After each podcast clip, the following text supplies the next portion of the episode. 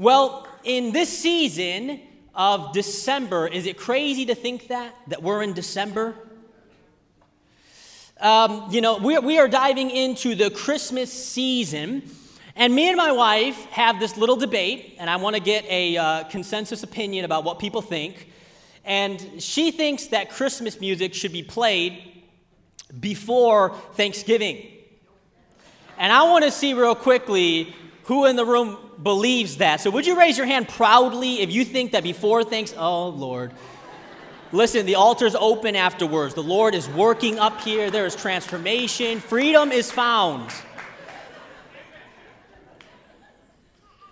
We've been having this little debate, but in the season of Christmas, I uh, love to see everything that happens, right? Uh, the streets are now, they're, they're filled with, with, uh, with snowflakes and they're filled with lights all over the place, and people decorate their houses. Don't raise your hand and don't look at anybody. Don't let anybody know. If you keep your decorations, your lights up way past Christmas, don't, don't look, don't do anything.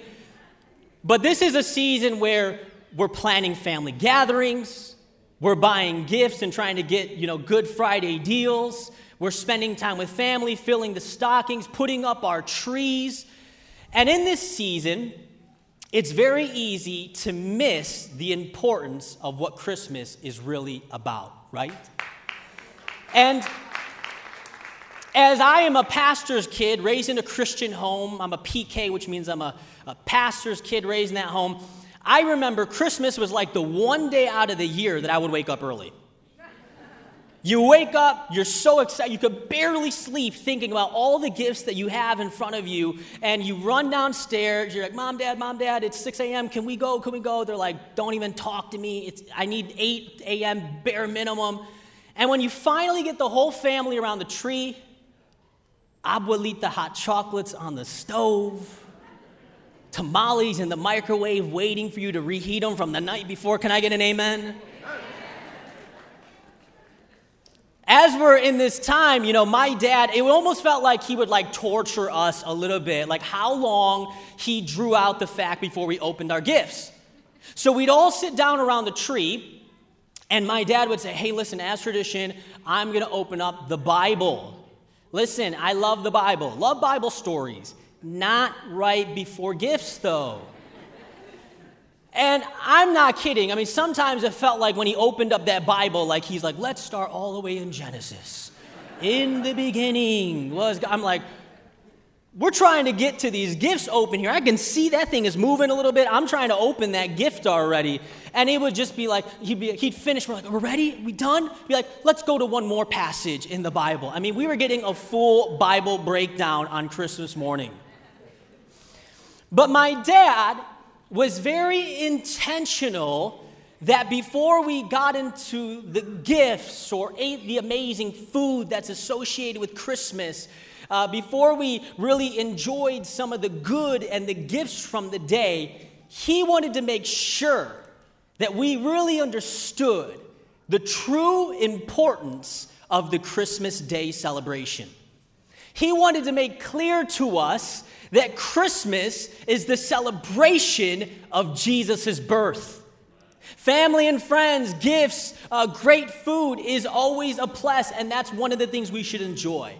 But if we go by through Christmas without understanding the importance of the birth of Jesus and celebrating that, we've missed Christmas altogether.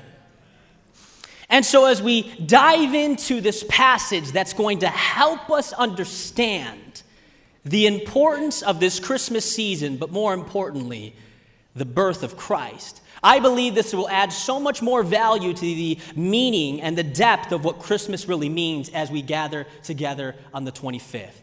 Join me in John chapter 1, verse 1. In the beginning was the Word, and the Word was with God, and the Word was God. He was with God in the beginning. Through him, all things were made.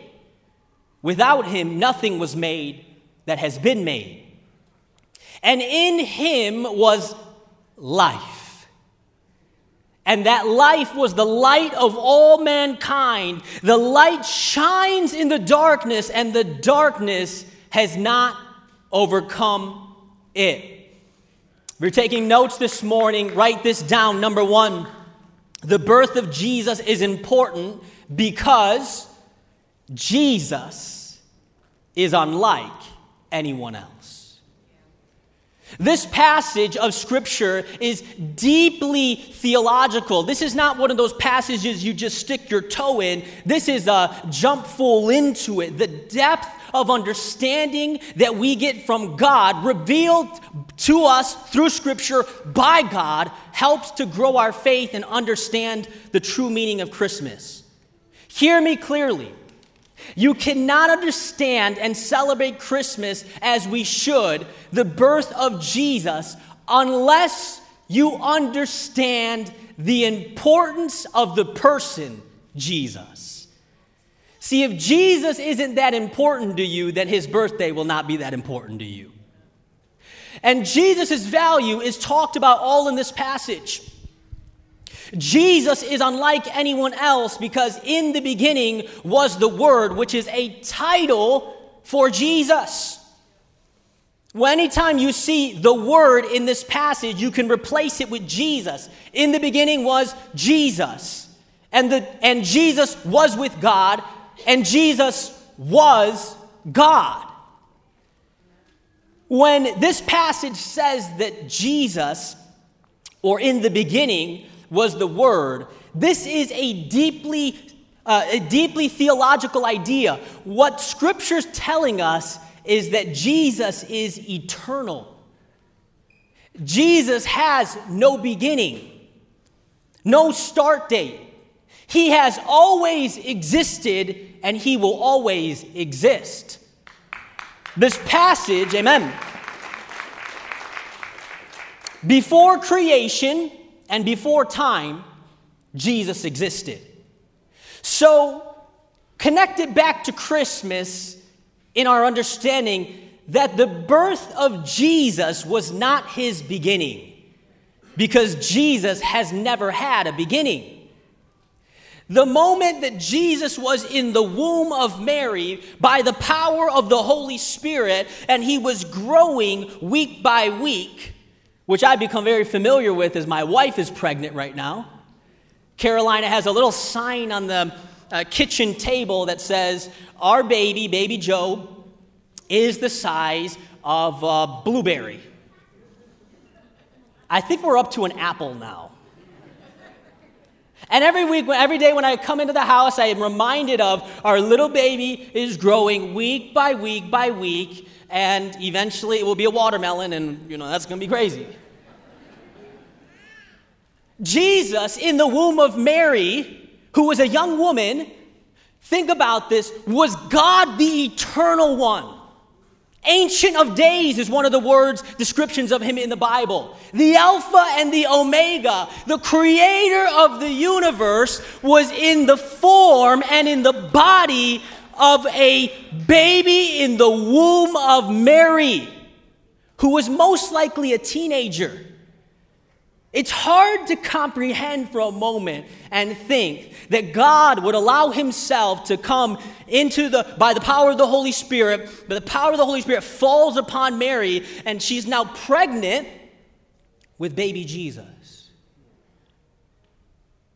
The one who created the world is now, his body is being created, knit together in the womb of Mary. See, Jesus, even when he was just a baby in her womb, was the eternal one. Before he took his first breath, he had already existed. Not only that, John moves on here and tells us that Jesus is unlike anyone else because it says the Word was with God. Not only was Jesus and is Jesus eternal, but Jesus has a special relationship as the Son with God the Father. This points to a doctrine that we call the doctrine of the Trinity, which is Father, Son, and Holy Spirit. The Bible is clearly telling us that there is a distinction here between God the Father and God the Son. And yet at the same time, there is one God with three persons. The picture that I like, and I'm not going to go too much into this because our minds will all explode at the same time. But the picture and the story in the Bible that best captures the essence of the Trinity, where we see all three persons of the triune Godhead, is Matthew chapter 3, verse 16. It says, This is the moment that Jesus is getting baptized. Hear all three persons here. As soon as Jesus was baptized, he went up out of the water. Person one. Suddenly the heavens were opened, and he saw the Spirit of God, Holy Spirit, Spirit of, of God, descending like a dove and resting on him. Person two. Person three, here it is. And a voice from heaven said, This is my beloved Son, in whom I am well pleased. And you won't see the word Trinity anywhere in the Bible, but you see it over and over and over again through stories like Matthew chapter 6, which is Jesus' baptism. You see the picture of God, Jesus' relationship as the Son with both the Holy Spirit and also the Father. The best illustration in the way that my dad explained it to me many years ago when I was a young boy trying to wrap my mind around a concept that is very difficult still to wrap your mind around is the picture of water or H2O. And it's not a perfect illustration of the Trinity, but I'll share it anyways, where water has three different forms, but yet it's still water. You have a liquid form, still water. You have a gas form, still water. Still, the molecules are still the same, H2O. And H2O can also be in the form of solid, right? Solid, liquid, and gas. They're all different forms, but it's still water. John is helping us understand the uniqueness of Jesus, saying, listen, Jesus is not only, the, uh, not only eternal, but he also has a distinct relationship with God the Father. And then John points us even beyond that, and he, he wants to make it really clear for us. Just in case we didn't understand the importance of who Jesus was, just in case we kind of missed it in his fact that he's eternal and has always been, John just writes it out plainly for us and says, The Word was God. Jesus is God. He's not just a good teacher, even though he had some great teachings. He's not just a prophet, even though he embodied a lot of those, a lot of those characteristics. Uh, he's not just a religious figure or the most important historical figure of all times. That alone would be something to study him and know his significance. But all of that is trumped by the fact that Jesus made the claim that he was God. You cannot choose to be a follower of Jesus and reject his deity. You can appreciate his teachings, you can tweet his comments, but you cannot be a follower of Jesus in the way that the Bible defines it unless you're willing to embrace the identity that Jesus self describes himself as, as God. People say, well, Jesus never verbatim said in the New Testament that he was God. Listen, that is a misreading of the text to the highest degree. Multiple times in the New Testament, Jesus says something claiming deity without saying the exact words that I am God. People pick up stones and it says they were ready to kill him. Do you know why? Because in Jesus' day, to claim that you were God meant that you could be killed. For to say that was blasphemy. And there's multiple times in the Bible that the most religious people are blind to the reality of who Jesus is, and it's those people that are trying to deny and put down and reject the deity of Jesus. Christmas gains a lot more significance when you realize that the birth we are celebrating is a birth that has never occurred before and will never occur again. That it is the birth of the eternal God who has a relationship with the Father that is distinct who is God Himself and was born of the Virgin Mary. When we understand the significance of that, added with the next verse, it, can keep, it keeps adding to the importance of it. Verse 3 reminds us through Him, or Jesus, through Jesus, all things were made. Without Him, nothing was made that has been made. See, Jesus is God and He is the creator of all things. The Bible says that God knit us in our mother's wombs. God has been involved in your life before you ever took your first breath and walked your first step. God is intimately involved in your life, and the Bible says He knows the very hair count on your head. That's a little too intimate. God is concerned with your well being, He cares about you. From the very beginning, we see in the Garden of Eden, God created us to have relationship with other humans, but also, more importantly, relationship with Him. And He is the creator of everything that we've ever experienced and ever seen. You know, anytime that I want my mind blown to kind of like help me understand God the creator, I just watch Planet Earth. Ever watch Planet Earth? And you're like, first, that guy's voice, David Attenborough, is like, if you just look at the donkey, look at the hair of the donkey, it's made so beautiful. It's like, I'm just enthralled by his voice to start off with. But as he's pulling back, he's gone to these places that I'll probably never go to in my life. And he's, he's talking about insects, he's talking about animals, he's talking about caves, he's talking about valleys, he's talking about mountains, he's talking about, and you're just, he's just pulling back to creation. I'll tell you what, it's hard not to see the beauty of the Creator when you look at the creation. I talk with people before and they're like, I'm not religious. I just kind of like to go out in nature and I feel closer to God or the universe. I go, yeah, because anybody does. When I go into the Art Institute and I go into an exhibit of one of the artists, I feel closer to the artist when I see the artist's creations on the wall. When I read about the description of what they were trying to create. When I see the beauty of the work, it points to the artist that's behind it. When you see the beauty of nature, when you see the magnitude of mountains, when you see the depths of the valley and the beauty of the colors of the sky, how can we deny that there is a creator who has created something so beautiful in its time. And right before we move on to this, I just want to read one more verse before we move on to the second important reason because it's this is important. This is the essence of life. If you're here this morning and maybe you don't know this Jesus that I talk about, and I'll tell you what, here's what I can guarantee. A life apart from Jesus is a life, is a life that ultimately at the end of it is an empty life. It's an empty life. There may be momentary success, there may be momentary flashes, but even the, mo- I've been around some incredibly successful people who don't know Jesus. I mean, zeros and zeros and zeros next to their name.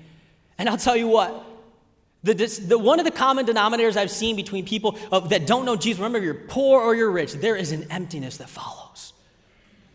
I've seen people, I was talking with somebody not too long ago, and they've accumulated a lot of uh, money in, in, in, a, in, a, short period of their life at a young age. And I, I'll tell you what, a lot of times people's lives don't match up with their Instagram accounts. When you get into the details and you pull back, you take a step back from the highlights that we all post, that everything's always good. I'll tell you what, I've seen some people that from the outside on their Instagram, they look real good. But because I'm a pastor, I get an inside conversation to how their life's actually going. And I'll tell you, people, money, money, money is not a bad thing. But money and possessions does not lead to the fullness of life. success, position, sex, properties, wealth, acclaim, fame does not lead to the fullness that each and every one of us ultimately look for. In those late nights when we lay up and think, what is the meaning of all of this? There is a meaning behind it. And John points to that life that we're looking for. And here's where he says it's found in Him was life. The life that you and I are looking for is ultimately found in the essence of Jesus. And when you look at the language here, he says, and that life was the light of all mankind. The light shines in the darkness, and the darkness has not overcome it. This life, this light that is Jesus, it's who he is, is not biological life on itself, even though all life comes from God. What this word means, they use a different word in the original language to capture the idea for us to understand. He's talking about the essence or the principle of life in itself is found in Jesus.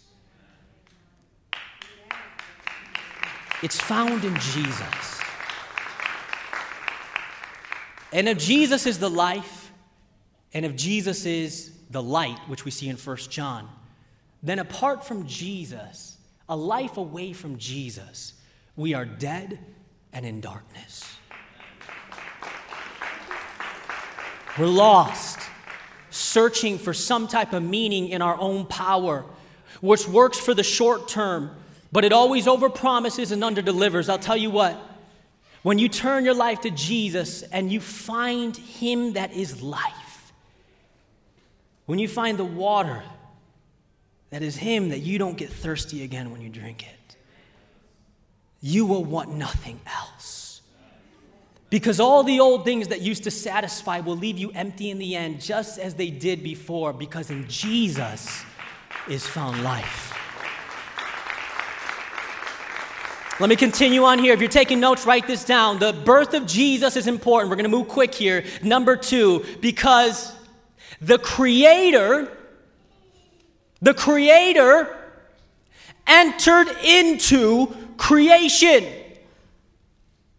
We've just talked about how Jesus is described in Scripture as the author of life, the creator of everything.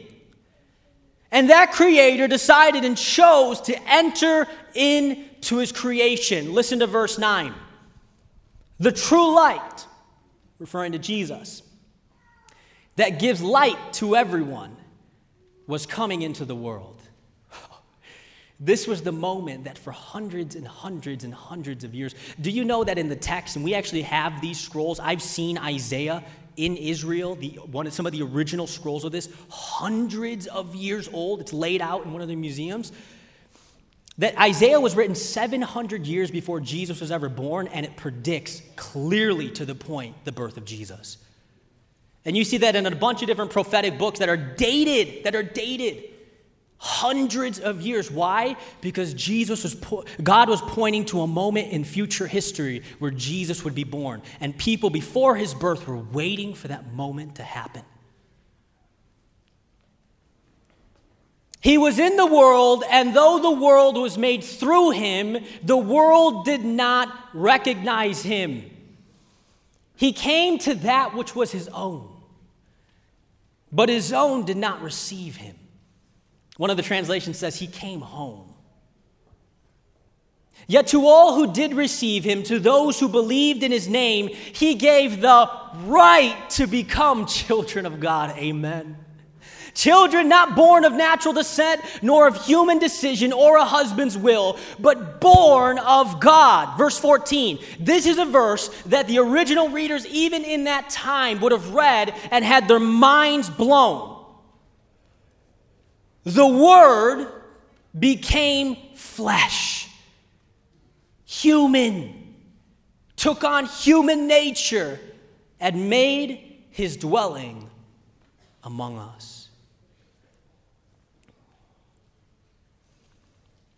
Jesus here at one particular moment in time enters history by the power of the Holy Spirit. Mary had never slept with Joseph, her soon to be husband, before at this point. But this was not a birth that happened by human origins. This was a birth that happened by the power of the Holy Spirit. People say, I just don't understand how that can happen. How can somebody uh, have a baby that's born if there wasn't, if she wasn't having sex? That's why it's called a miracle. All powerful God, eternal, who created the entire universe. Okay, yeah. So, a miracle, power of the Holy Spirit comes upon the Virgin Mary, and from that she hadn't slept with Joseph yet. He thought about leaving her, but decided that he wouldn't at that point to not embarrass her or shame her, and because the Lord told him to stay with her. And she carried this little baby in her womb for nine months, and after nine months, gave birth to the Savior that the world was looking for. The true light the true light was coming into the world. And he was in the world, and, and, it says that Jesus was in the world. But here's what's so crazy even though that we as the creation were made in his image, even though that we were made by him, and we can see his creation all around us, the people that were alive in Jesus' day, for the most part, did not recognize that he was God. Even his own disciples struggled with the fact that Jesus was God at different points. And they walked and lived closely with him for years. See, Jesus would ask his disciples, what, Who do they say that I am? And they would answer. We, they think he's, you think you're a prophet. They think you're this. They think you're that. And then he'd ask a far more important question that I asked to you this morning. He'd say, But who do you say I am? Hey, the world wants to put Jesus as this, and they want to put Jesus as that, and they want to box him in as just another religious person with some good things. Hey, you base your life on him, you base your life on that person, you choose, it's all good, same path, all leads to the same thing. That's not the claim of the Bible. Jesus' claim is that he is God and that he is the only way to salvation. He says, I am the way not one of the ways. He says, I am the truth. And he says, I am the life. And that nobody will inherit eternal life apart from him. He is the true light that illuminates all of our darkness. He is the true light that illuminates our sinfulness. He is the true light that illuminates the path that we need. He is the true light that illuminates the truth that we need. He is the true light that illuminates our desperate need for a God to wash us of our brokenness and our sin. He is the true light of the world that came because without Him we would forever be lost in our own darkness.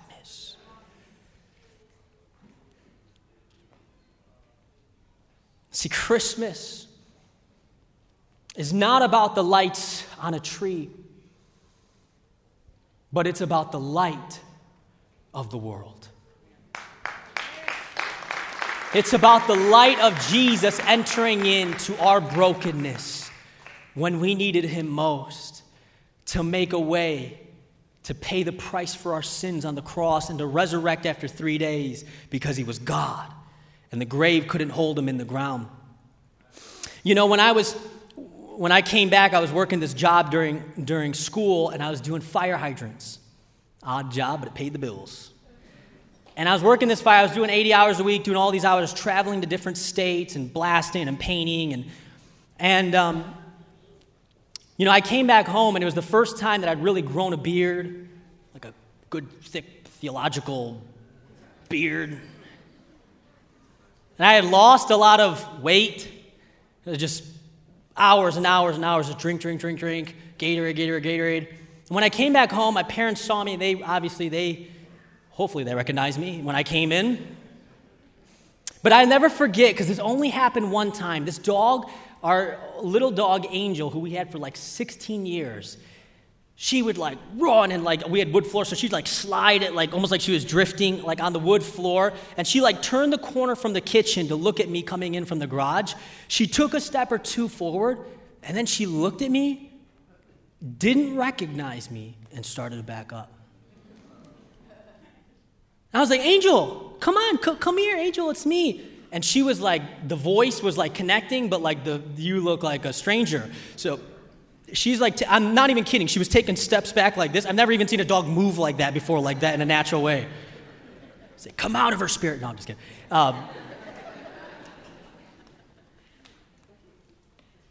but she didn't recognize me because my appearance was different than she had thought it would be. It's different than the last time she saw me. She didn't recognize my appearance, even though I was the person that has played with her and you know, held her and petted her and put her outside for years and years and years. And, you know, what this passage tells us is that if you don't recognize God, you will reject God. If you don't recognize that Jesus is God, that He's the way, He is the truth, He is the solution that we need, it's easy to reject Jesus as just another thing out there. I'm not really into religion. Yeah, yeah, Jesus works for you, it's not for me. Because if you don't recognize the light as being the light, if you don't recognize Jesus as being life, and He's just something else, then it's easy to disregard Jesus. And I really believe it's a spiritual thing for people, for when God helps us understand Jesus for who he really is. You maybe you've heard about Jesus for years, maybe it's been a thousand times, but there's just a moment. And I've heard a lot of our stories in this room of people that rejected, reject, yeah, Jesus is it. We've had, we've had, we had a, a brother uh, who they live in Texas now. I just went to be with him not too long ago. And uh, they were here for 20 years. And his wife came to Christ here, and he was a detective. And he was not on the Jesus train. And he came here trying to investigate the church and disprove, you know, the church and Jesus and all this stuff. And after so much time of him being around, he's trying to disprove it. He's trying to pull his wife back. He thought this was a cult and all this different thing. You know, as a detective, Chicago detective, after he just kept hearing the word and the gospel was being preached. And God was allowing him surely, slowly but surely, to see the truth of who Jesus was. A guy who came in to disprove the church and Jesus has now been a Christian for more than 20 years and was part of our church until they moved down to be in Texas. That's what I'm talking about. If you don't recognize who Jesus is, you will never receive him into your heart. You will never make a decision to follow him. But once you recognize who Jesus is, and you choose to believe in his name and receive him into your heart, your life will never be the same. And there are testimonies and stories all over this room of different people who were prayed for and prayed for for years and years and years. And God opened their eyes to finally recognize and see who his son Jesus was. And they've received him. And that's why we do baptisms for people that were lost in their darkness and dead spiritually who finally heard the message of the gospel and received what Jesus has done on their behalf. And now they're taking a public decision to show their commitment and their transformation to Jesus.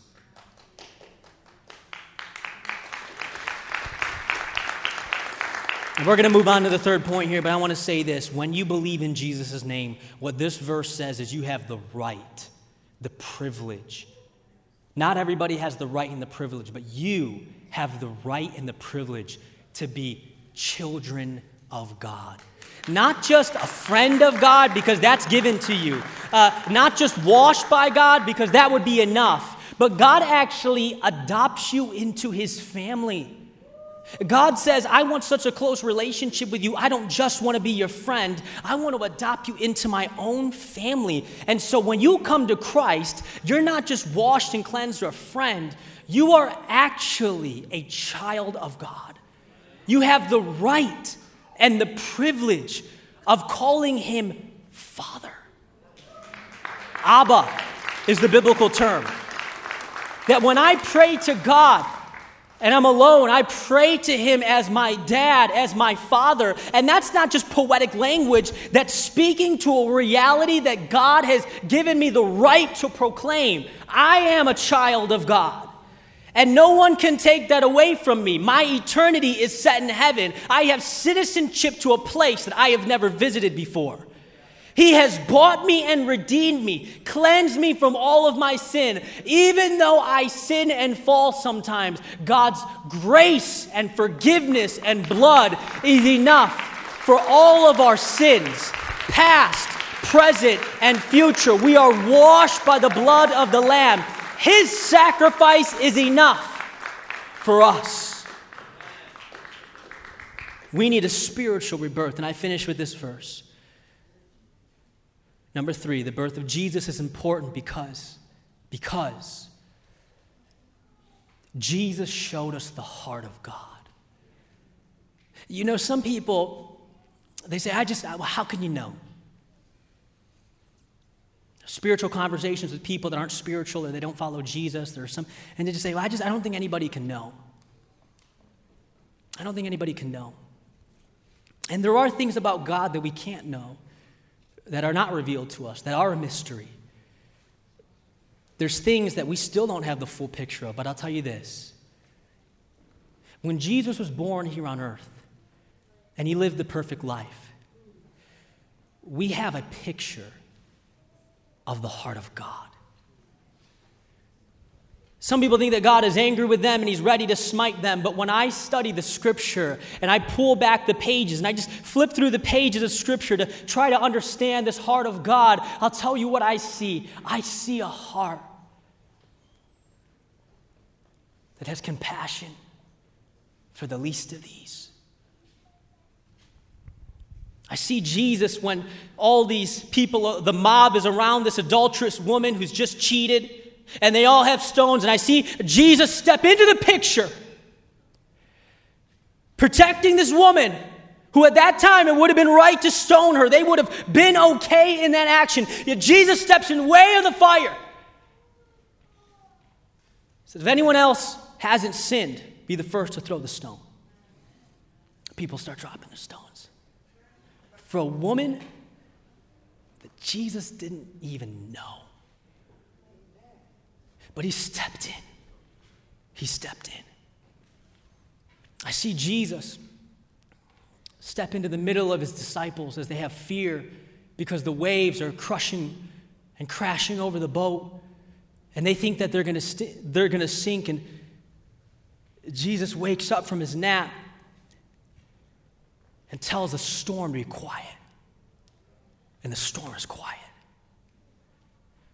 I see a God of power who has power over the waves, who has power over our storms.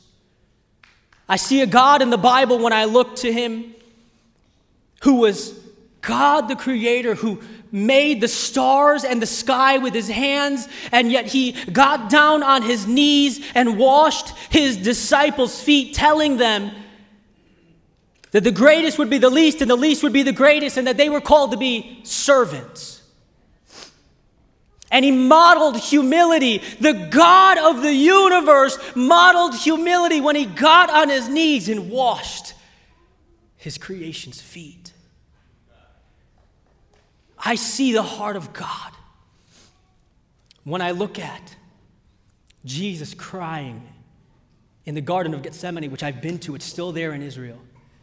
Tears of blood asking that this cup would pass before him, knowing what it means to be beat knowing what it means to suffer on the cross.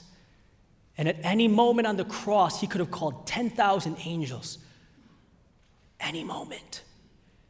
And yet he remained on the cross and died on our behalf so that we could be made children of God. When I see through the pages of Scripture by the life that Jesus lived, I see the heart of a God that I want to mirror a God that I want to get close to, a God that I want to know, a God that I want to be a living sacrifice for and give all that I am my talents, my abilities, my resources, my thoughts. I want Him to have everything that is me because He gave everything for me. I see the heart of God through the life of Jesus. And even his own disciples missed a lot of this. In John chapter 14, Philip said to him, one of his disciples, Lord, this is after he's walking with Jesus for a long time. Lord, show us God the Father. He's talking to Jesus. And that will be enough for us. And Jesus responds to him, just in case you missed it. Listen to Jesus' words. Jesus responds to him Anyone who has seen me has seen the Father. You, you want to know what God the Father is like? Look at Jesus the Son. The Bible says he is the exact representation of God the Father. You want to know what God's heart's like? The one who's created, look at Jesus.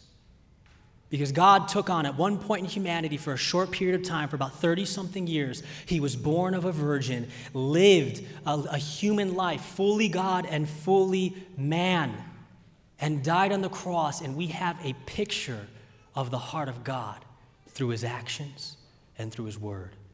Jesus brought both grace and truth, and that's what the word says. Out of his fullness, we have all received grace in place of grace already given. For the law was given through Moses, but what came through Jesus? Grace and truth came through Jesus. No one has ever seen God but the one and only Son, who is himself God and is in the closest relationship with the Father, has made him known.